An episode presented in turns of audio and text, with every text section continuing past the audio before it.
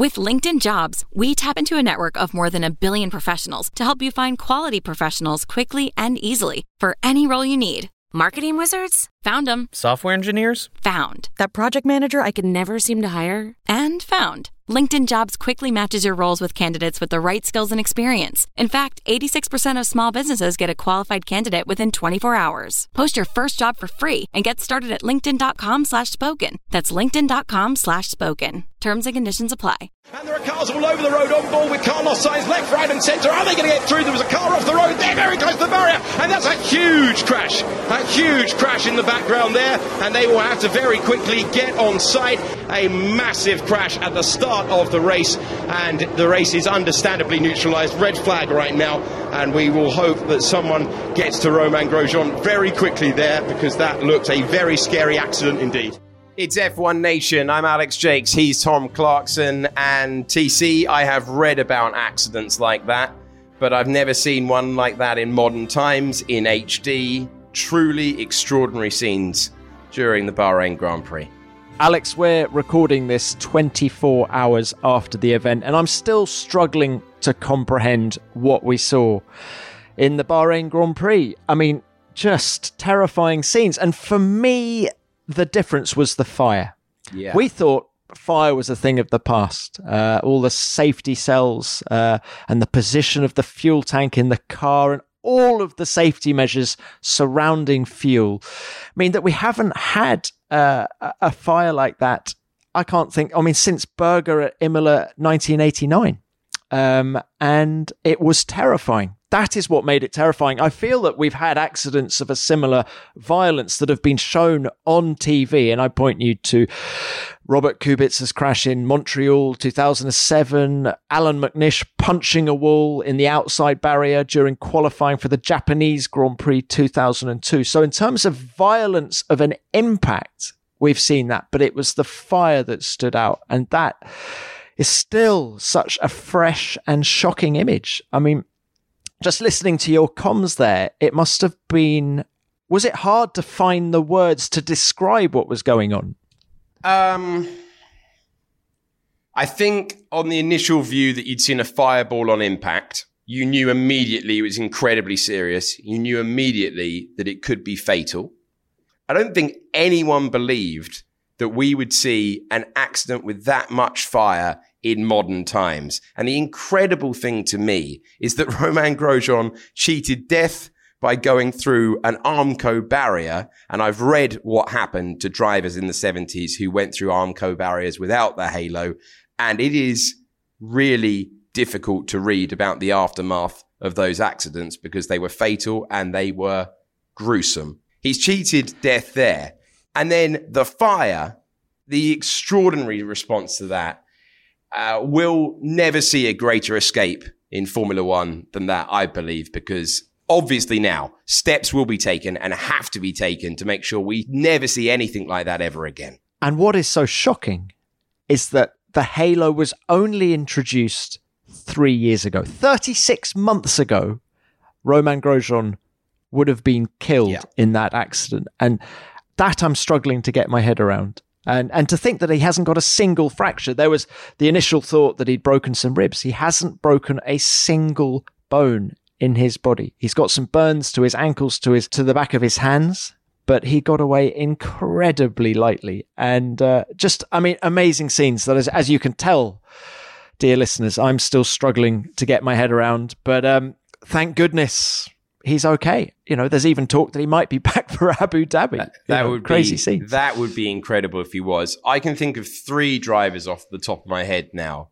Uh, Charles Leclerc, who had Fernando Alonso go over the top of his Sauber and uh, the halo helping him there. Uh, Tadasuke Makino in Formula 2, the halo uh, saving him after contact with another car, and the car got airborne, slower speed, but still uh, wheel around the driver's helmet. And now Romain Grosjean. The halo debate is over.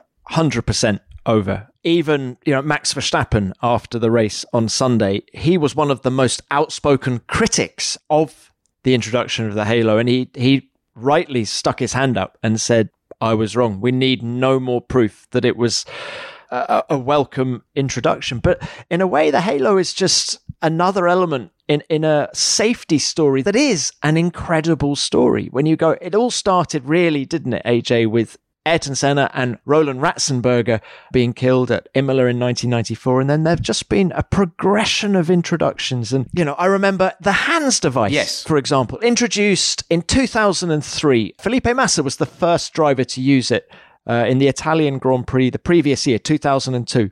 And I remember chatting to Juan Pablo Montoya after winter testing, uh, early 2003.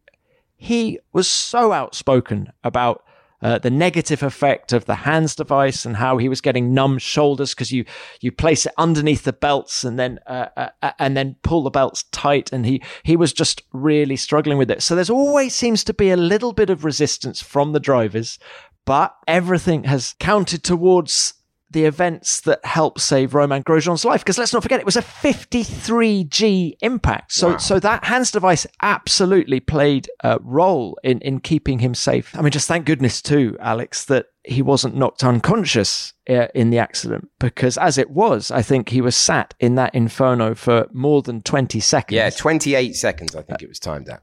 Incredible. Incredible. We are very grateful indeed to so many people who have made those safety improvements year after year at the FIA. People like Sid Watkins, people like Charlie Whiting, and their work has been advanced by others. Uh, it all paid off in the Bahrain Grand Prix. The progress made shown in staggering starkness with those pictures shown all the way around the world. AJ, we should also mention Laurent Mekies, yes. who is now Ferrari's sporting director. He was actually acting team principal in Bahrain because Mattia Binotto stayed home in Maranello, but uh, he was the FIA's safety delegate when the halo was being pushed through and there was resistance. And so Laurent definitely played his part in the introduction of the halo as well. And two people who were all over our TV screens, and you will have seen photos over the last 24 hours who were instrumental in getting uh, Grosjean uh, to safety on Sunday evening were the medical car driver Alan van der Merwe and the FIA's Dr. Ian Roberts. And I'm delighted to say, guys, that we've got you with us now. We're talking the day after. Um, you've been to see Romain Grosjean in hospital. Uh, Dr. Ian, if we could start with you, how is he today? Well, very good spirits. Um, it's, uh, it's, very, very bright and bright and breezy. Um, doing his uh, his jazz hands with the with the dressings. Um, doctors are all very uh, very happy with his, uh, his progress, um, and uh, and so are we. Um, so and he's talking about coming back to uh, to racing, which um, I'm not surprised the extent of his injuries, I mean, it's there's no fractures, is that right? And and what? How bad are the burns? Currently, um, the burns are um, being uh, dressed um, on a, daily basis. The, he does have burns on the backs of both hands, um, and we were given reports as to the extent um, generally the opinion of the specialist is that uh, the, there good good result um, from from healing his foot. Initially, thought that there might have been a fracture, that is most likely down to uh, some soft tissue injury. Well, guys, great to speak to you. First of all, um, I think you're two of the most popular people on the entire planet at the moment after your actions yesterday. I just wanted to know was it down to practice or was it down to instinct? Because I doubt that either of you have ever faced anything quite like that in all the time that you've been involved in your in your roles. Um, yeah, that's a good question. I think um, we try to be very creative when we're thinking about scenarios and when we're thinking about. And this was probably a combination of most of our worst case scenarios. Um, yeah. Uh, I think the fact that we we have spoken about it helped a little bit preparation was probably 80% yesterday, and the other 20% was for a man somehow miraculously being able to, to do what he did. Uh, and Ian, with his, you know, he's been doing this most of his adult life, you know, looking after people and saving lives, kind of selflessly pushing, pushing the limits a lot further than a lot of other people have done, I think. It was incredible. I think just the, the whole thing was incredibly fragile. And any any one factor slightly different, uh, we could have got there a bit slower, or the marshal that ran across the circuit wouldn't have been there in time, things like that. There were so many things that could change the outcome. Perfect sort of example of, teamwork, preparation, and then a huge amount of luck and chance that just helped us along. Alan, can I just ask you a bit more about that? The, the marshal that ran across the circuit. So he will have had to run a good 100, 150 meters, very heavy fire gear. Um, and uh, probably 12-ish kilo extinguisher, something like that. And it's not it's not fresh here; it's pretty warm. Um, so he he had a lot of foresight to, to actually get there because there were a lot of his colleagues that were actually on the other side of the barrier already. But he had a huge amount of value. There and, and able to create this tiny window of opportunity for Romain to, uh, to, to jump out and for Ian to be close to, to help him. We're, getting a lot of the attention because we have a, a platform, but he's actually very key in this whole thing. In the accident was on your side of the car, so I'm guessing that as you opened the door, you had the best view. Can you just describe how you processed what you were seeing? As we um, arrived, the there's a, there's a disconnect, and in a lot of these major uh, incidents, there is a disconnect about what you what you see and what you think you should be seeing. That was here in front of us, just to the to the right, there was a, the back of the car pointing in the wrong direction, and the question was, um, I won't use the words that we used. Where's where's the rest? Um, where's the driver? Um, and I looked to my right, and the, that, that's where the, the, the, fire was, and there was uh, a, a, gap in the barrier, and I could see Romain and, and, the rest of the car behind there. And as I've described it before to people, it was like looking at the open door of a furnace. He was there, he was moving, but there was just a, a red sheet of flame in front of him all around. So you could see him moving straight away? Yes. And in fact, we both seen the, the on car footage, and he almost doesn't miss a beat. As soon as the impact is done and he's come to rest, he's, he's getting himself going, which is absolutely incredible. I mean, 53G recorded on the ADR, and um, he was still conscious, and he he wanted to get out of there. And you can see that on the video. It's quite um, quite upsetting to watch, but he his, uh, his, want for life was uh, was pretty much uh, evident in that. You've been a helicopter first responder for much of your professional life. How did that help you yesterday in Bahrain? Probably not so much that. I mean, most of my most of my work has been in, intensive care. My hobby, as it were, is is, is trackside medical work for, for motorsport. Um, and over the years, I have seen a number of, of, of incidents that um, this one certainly puts everything else into the, the shade what you've done before, what experience you have, but then you still have to be a little bit creative because most of the things that we go to are out of the ordinary. They're, they're, they're beyond what you would, you would normally see. The, the energies that uh, get dissipated by uh, these hugely powerful cars uh, sometimes just really does overtake science and engineering to, uh, to hold back. Guys, can I take a step back and ask you why you both wanted the jobs in the first place? It's uh, a role where you hope you're not needed very much during a weekend. You put a lot of practice in, but you ultimately hope that after lap number one, that's your that's your Sunday completed. To be very painfully honest, I didn't want this job. Um, rather than driving around in circles, uh, the other guys. Well, Alan, let's not forget. I mean, for people who don't know, you, you know, British Formula Three champion a few years back. Yeah, was it 2003?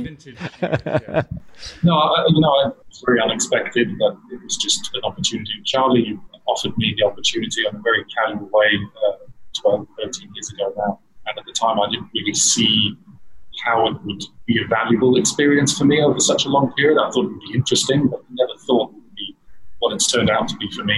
And it's, it's interesting how pretty much anything you do, you can make it into a challenge and you can try and find ways to improve it. And you can work with really impressive people and uh, some not so impressive people. And there's a, you know, there's a, it's, it's challenging in, in so many different ways. It's not, it's not what I'm used to, but I, I still find it very enjoyable. Um, it's not, I don't get adrenaline on the first lap anymore. You know, I don't, the lights go out. I used to when I started. I think I like a, I was like a trained dog when the red lights went on.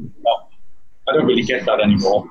Um, and even even yesterday, you know, you don't feel stressed. I think obviously there is a huge element of stress, but we feel uh, semi-prepared and we feel responsible. You know, we feel responsible to, to do what, what we can um, because we know we're sort of the last bit of an insurance policy. But yeah, it's just a it's a very unique uh, thing to be doing. I never thought I would be doing it. Um, I never thought I'd be working with, with someone like you. It's very interesting. Yeah, from my side of things, I, I was uh, merrily working away in the UK at Silverstone as the uh, chief medical officer there, um, doing the different bits of motorsport. And I, I got the uh, phone call out of the blue. Um, the FIA were looking for a medical rescue coordinator. I, I, must admit, it took me about 10 seconds to uh, think about it and say yes. Um, and I, have enjoyed, the, enjoyed my, my, my time since. Your, your, your question about the, the first lap and then uh, not doing anything, I, I would absolutely love every weekend to do the first lap and just sit there and watch the racing. And so, you know, some nice, exciting racing. Nobody gets hurt, and um, everybody has a has a great time. So, uh, yeah, I, I, I, I, don't want to do anything.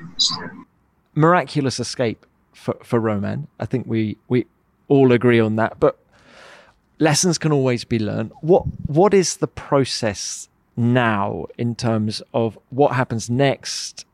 to try and improve safety and what are the primary lessons that we've learned or is it too early to say yet I think there are some early lessons. Um, in fact, um, we, we, started discussing this um, over uh, over breakfast this morning about you know are there any little incremental things that uh, that we can do to to make anything anything even remotely like this happens again? What what are the tweaks that we have? What what equipment things can we do in the in the, the medical car? on a more major scale, obviously, there's going to be an investigation into the, into the, uh, into the incident. Um, the FIA safety department will look at it in great detail. Um, they will be extremely interested in, in all aspects of the, uh, of the incident, right from the halo right the way through to, to, to clothing, what improvements can be made, uh, made there. I think we've, we've been asked several times about what we feel about the, the Halo. Was it um, was it instrumental? Well, I think you know all of the elements that have been on the car have been instrumental in a, a favourable outcome to the um, to the to the incident. The true value of all of this will be uh, will be brought out in the subsequent uh, investigation and improvements made where necessary. Alan, you, you, you spoke quite eloquently about standing on the shoulders of giants. How much of yesterday's successful outcome was due to the work done uh, by those who have come before? We, we, were there for 30 seconds. There are people like uh, Andy Mellor, who you might have never heard of, rammed things into walls and bent things and cut things and did all sorts of. I don't know how many man hours went into something as simple as the Halo. Um, and then you have all of the specifications of the safety equipment you have all of the concepts that um, have been developed for medical crews. Uh, you have all you know, the way the cars have been run by AMG. Um, it, uh, you, you, can't. Uh, it's, it's unimaginable the amount of effort, the amount of hours that have gone into this. Um, and we turn up and we sort of we're the most visible part. Um, but if any one of those things wasn't in place, if Charlie wouldn't have pushed a lot of things like the Halo, uh, it could have been a very, very different outcome. So I think, yeah, it's, it's great to, to feel like we, we did a good job and things went well. But you know, without all of that stuff that's happened, you know, since the 70s, it's, it's been a huge, uh, huge improvement in survivability. Um, uh, you know, without all of that, we, we would have lost yesterday. So I think, uh, I think that's important to keep in mind. And Alan, does the racing driver in you understand why Romain Grosjean wants to get back in the car in 10 days' time for Abu Dhabi? 100%. I completely get that. I think um, there's no way you be in Formula One. you you have to be semi obsessive to, to sort of be at this level. I completely understand. Guys, many thanks for your time. Great to speak. We had very unusual start. And um, after that, Lewis Hamilton won a very typical finish. Lewis Hamilton's 95th Grand Prix victory. His 11th win of the year. Frankly, ridiculous stuff. If you look at on pure pace, he could have won all but one of the Grand Prix this year without penalties. 11 out of 15 races. I mean, extraordinary record. The big story, though, for the remaining races of the year the battle for third place in the Constructors' Championship. So, Alex, it's McLaren, Racing Point, Renault in that order. I think Ferrari are now out of the battle, and I think they're going to struggle because it's a horsepower track coming up in Sakhir. So, it's between those three, this battle for. Now, who do you think deserves P3? That is an interesting question. We always have a graphic at the start of the weekend that we show on F1 TV, which is the progress that all the cars have made since the very first round of the year in Austria. And you have to say, McLaren are getting an awful lot from a car that doesn't appear to be as quick or has been developed as much compared to the Racing Point and the Renault. They're squeezing every drop out of the championship. I have to say, uh, after the race, my predominant feeling is McLaren are going to mug Renault and Racing Point, and they are going to find a cunning way to third place in this championship because they are getting results when the car seemingly isn't capable. The team and drivers are making the difference. But with Lando Norris, Carlos Sainz, and a brilliantly run team, they're third operationally brilliant. There's, there have been a couple of sketchy pit stops along the way, and you know perhaps Lando Norris might have finished on the podium in the Eifel Grand Prix at the Nurburgring, but they really have maximised their opportunities, and I think. Uh, I agree with you. I think they deserve it. I think Renault uh, have done a, a really good job in terms of how they've stepped up this year. Whereas, and I think the team with the fastest car, Racing Point, have just let it slip through their fingers. Yes, unfortunate reliability, of course, uh, on on Sunday in Bahrain, but then you know you look you look back to to Imola and and that decision to pit Sergio Perez in the dying moments of that race, whereas Daniel Ricciardo stayed out and, and, and mugged him for the podium. So, in terms of merit, I think it's McLaren from Renault from Racing Point. There you go. And Do you agree with me, AJ? I think Renault were always going to struggle to get P3 from the moment that you tipped them to finish in that position for the Russian Grand Prix. I think the thank the, you very much. I knew you'd remind me of that. the curse of TC has hit strong. You're not going to commit either way, are you, big man? No, I'm not. What I'm going to do is introduce our next guest in this packed podcast. The man who's played a pivotal role in McLaren climbing back up that Constructors' Championship is James Key. And TC caught up with the McLaren technical director earlier in the week. Shall we kick off by talking about this battle for P3 in the Constructors' Championship? How much is that dominating your thoughts at the minute? It's obviously uh, very high on our list of priorities as, as, as, it stands. It's extremely tight. It could go either way. The competition's very strong. Um, so whilst we've got a, a 21 car with a new engine to finish off and a 22 car to uh, you know to carry on with. I think um, uh, you know the, the, the, big priority right now is to see the, see through these last three races in, in what's been a very very compact season. So it's it's all happening very quickly. Now, who's got the fastest car? well, you know what? I, I, I, there's a, it's a very good question. Um, I, I, I think Racing Point have been kind of leading that charge, to be honest, um, because they, they have had very very uh, good, good, speed uh, as the season's progressed. But equally, it, it's close enough to, to, to, make it very difficult to tell because I think as you go to one track to another, you tend to see various teams emerge as, as slightly quicker. And we know that a tenth can make a massive difference now in qualifying. Mm. So I, I, think we're seeing. Um, a real variability there from, from one track to the next, the nature of the circuit, the, the way the tyres are working for you, and so on. Um, and that's really, I suppose, why it's so close now. Um, you know, you, you, you can't guarantee where you're going to be on a, on, on a Saturday afternoon right now with qualifying. Okay, James. And who operationally has done the best job so far, do you think? To be honest, I'm not blowing McLaren's trumpet directly here. I think we've done extremely well, really, this season, just because we've been consistent. Mm. Um, you know, both drivers have, have performed uh, very well. They're very close. We've often got both cars in, or more often than not, actually, both cars in Q3. Um, I think, but generally reliability has been strong on the chassis side. So I, I think operationally we've we've done pretty well. Having said that, we're up against teams which, which equally have done exceptional job. We've had our fair share of bad luck. You know, the first lap in Russia, um, the tyre in Silverstone, um, the engine issues that we've had uh, in Spa and Nurburgring. So we've had we've had our issues, but I think when it comes to just purely going racing, we we have got it together well at the track. I think. And with so much at stake, how much does the Sakhir Grand Prix worry you guys? The sort of the threat of the unknown, or does that simply does that simply excite you?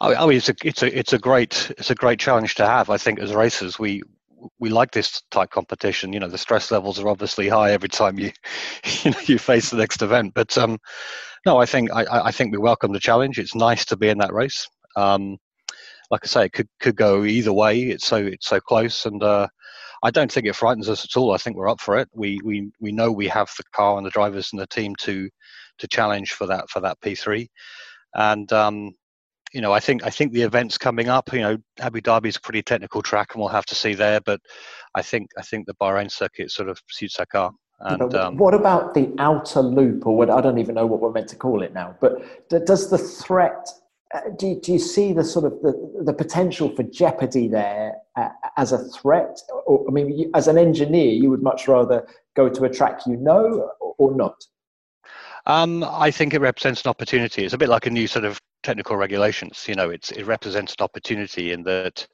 there's something new to learn there and it's about preparation. It's about understanding that um, new circuit uh, doing all the work up front so there is, of course, a, a, a, threat there in that things can go wrong, but it can go wrong for anyone. Equally, I think things like traffic management. This is going to be a very, very short lap at that track.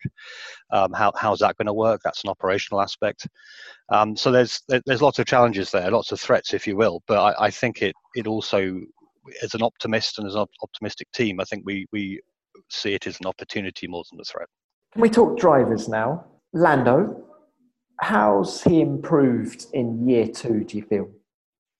Um, well, I mean, he had a great year one, and um, you know, to improve on that, um, you know, is, is is pretty pretty impressive in its own right. But uh, um, I, I, think what we're seeing in Lando now is someone who is is really probably more confident in himself. Um, probably has higher expectations uh, of what he can achieve now, and, and rightly so um, and and is is you know with that sort of maturity and experience that you naturally build up after having experienced a year and then or, be at a slightly slightly different type of season this year nonetheless uh, just building on that um, I think we're seeing a, a more rounded driver. But um, he had a good year last year as well so it's really uh, enhancing what he was doing before I suppose.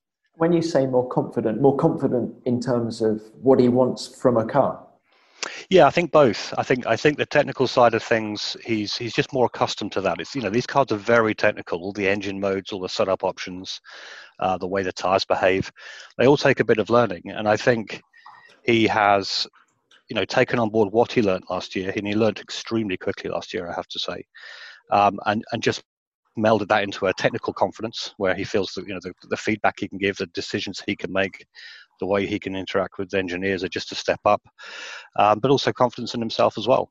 You know, knowing that he can do it rather than uh, being concerned about uh, what may or may not happen one race to the next. What's been his most impressive race? Dare we say Austria? Austria one and I was going to say Austria. Um, he hit the ground running. He, he did. I, I mean, I, well, he had two good races actually, but the, the Austria one was i mean we all we no none of us knew where we were. We'd had this winter testing. It was then the middle of the year a, a different time of year than you'd normally go to some of these circuits as well. Um, so he's had a lot of good races but um, austria does stand out. You know it's the beginning of the season. We all had to find out what was going on and to get a podium in that first race was fantastic. And how big a hole is carlos sainz going to leave behind?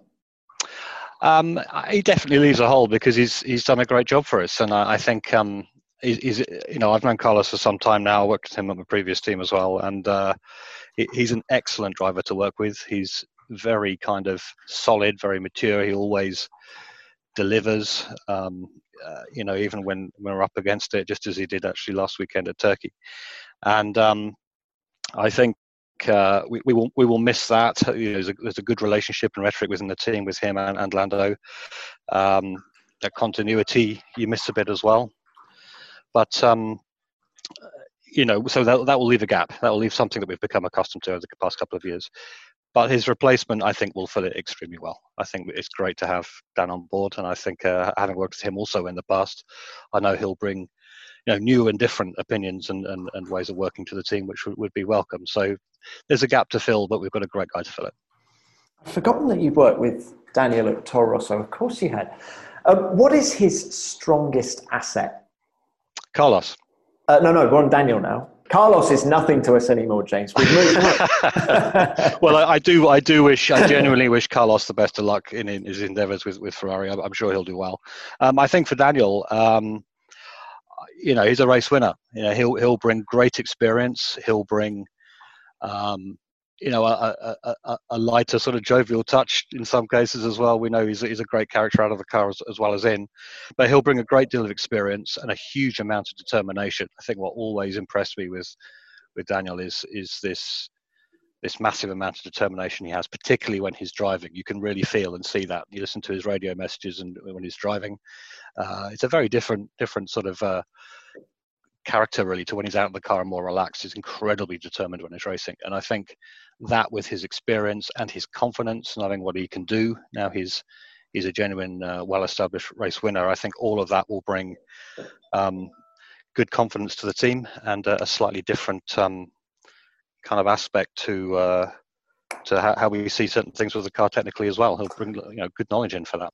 As you say, he's a race winner. Do you think he's top draw? Is he right up there with the Max Verstappen's, the Charles Leclerc's? Is he part of that top echelon, if you like? Yes, I, I, think he is. I mean, I mean, look, you know, what what is the t- top echelon? I think I think so much is dependent on on factors at the moment with cars and so on. But um, you know, as, as an established race winner, yes, he is. I think I think you know he can compete at those levels, and we've seen him do it in in past years. Uh, so I, I, think I think he's one of those one of those drivers who could step into any of the top teams and do well. We would obviously like to become a top team ourselves, and I think with his help we can make more progress in that direction. But uh, yeah, I think we all rate him extremely highly. Brilliant. Well, finally, uh, the motor that Daniel and Lando are going to be driving next year um, how far down the road are you with it? Uh, so yeah, so we're we're in reasonable shape. I think we're um, where we'd expect to be at this time of year, despite the, the obvious delays we had earlier in the year. Normally, you'd want to start earlier than we did. Uh, we obviously didn't start as early as, we, as, as we'd like to have done for obvious reasons, but uh, I think we caught up well. Um, the interaction with Mercedes has been fantastic. They've been extremely supportive, recognised the fact that we had short time scales, and um, we've, we've worked with them very effectively over the past few months. And I think I think we're about where we'd expect to be with uh, the uh, maturity of the engine installation and the parts that we're already making for 21. When did the when did you first receive the Mercedes power unit? I'm trying to think back now because we had this long shutdown period, of course, earlier in the year. We started talking to them before then, so we had kind of upfront information and knowledge as to where where they were headed for 21 with their with their engine and some some of the important basics like uh, the types of cooling requirement we would have, the the implications on uh, car layout with things like the uh, you know the energy store dimensions and this sort of thing, which are all pretty fundamental questions. Some about the electrical installation as well. So we um, we had we had that sort of uh, baseline fundamental information up and running uh, prior to um, I suppose prior to Melbourne, you'd say, because that's really when when we, we stopped racing for a while. Uh, and then since then, we've we've gone into more and more detail as they've continued to develop the 21 power unit, and uh, uh, there's still little bits and pieces that uh, to be finalised there. But but the majority, the bulk of the information is is complete, and you know we, we talk to them weekly, you know, regularly actually, just uh, mm. just as you would. So uh, we're, we're fairly we're fairly well sorted with the information we need. I think I think the difference though is that homologation and cost caps, etc., aside, which has an impact on this as well, it's just the timing. You'd normally want to be working through spring uh, and into summer with with all of that information there, and then be optimizing as you get into autumn. Uh, whereas really we started off in the summer, and we we're going to be sort of optimizing very late into uh, now actually, and into the into the new year. Um, and from a downforce point of view, how much have you been able to claw back with the changes to the floor, for example? Yeah, so that's that's still work in progress. We've had um, obviously this this project's been going for a while, although the regulations, the total regulations for the aero changes for 21 were, were quite late. Um, so uh, yes, we're clawing it back. You know, it, it, was a reasonably big hit to begin with. Uh, those floor changes on the side profile of the floor, which would be quite obvious when we see 21 cars, uh, small monster diffuser and the rear brake ducts. So they all they all kind of influence a very complex area of aerodynamics around the rear tire. And uh, really, it's a case of trying to uh, pull that back as, as, as, best we can, and, and, we are. You know, we're making progress uh, every week on at the moment, but there's still uh, still some work to do. Great to hear from James Key there. And TC, what struck me about that is how McLaren have so many challenges. They've got an extra challenge compared to the rest of the field, haven't they? They've got to get that Mercedes power unit in the back of the car. They've got to use development tokens to do so. And then they've got the massive challenge of 2022 as well. You're right there. But if there's one team that's used to changing power supplier, it is them. Because remember, in this hybrid era, 2014, they had a Mercedes.